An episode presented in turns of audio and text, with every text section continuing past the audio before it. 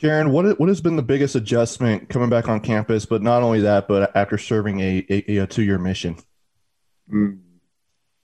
Besides the the physical standpoint of trying to get physically back into shape um, for football, um, I think the biggest adjustment was honestly the mental side of it, of uh, you know serving serving an LDS mission, going into that mindset for two years, and coming back and have to completely switch to um, you know being a football player and learning the plays um, learning getting into the playbook, um, and whatnot. So I think honestly the biggest, yeah, the, um, the biggest adjustment I had to make was from, was mentally. If that makes sense.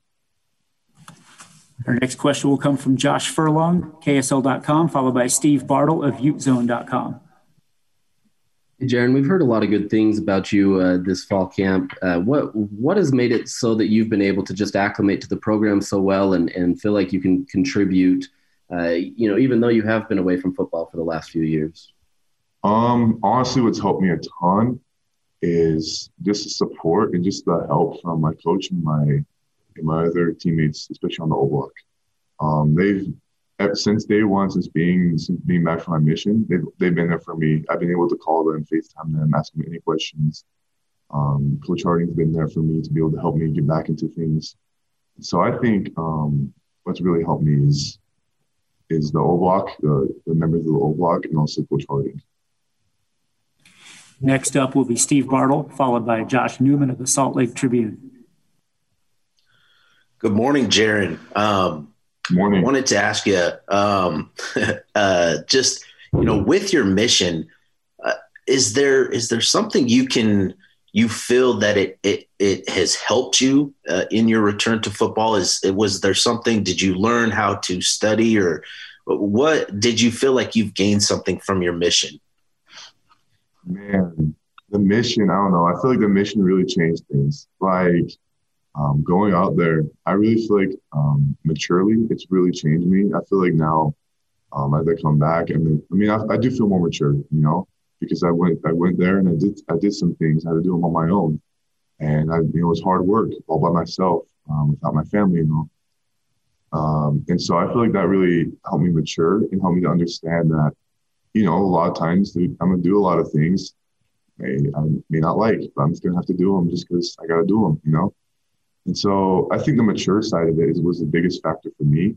Um, just understanding the fact that there's a lot of things that I'm not I'm gonna have to do.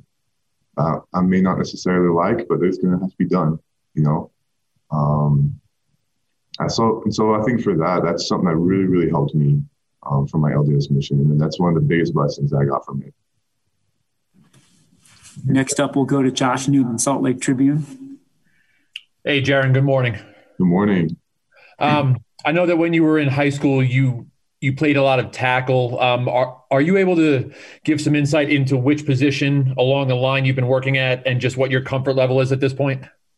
Um, so yeah, in high school I was at left tackle, and then um, you know since coming back, I mean I've been jumping back and forth between you know right and left tackle.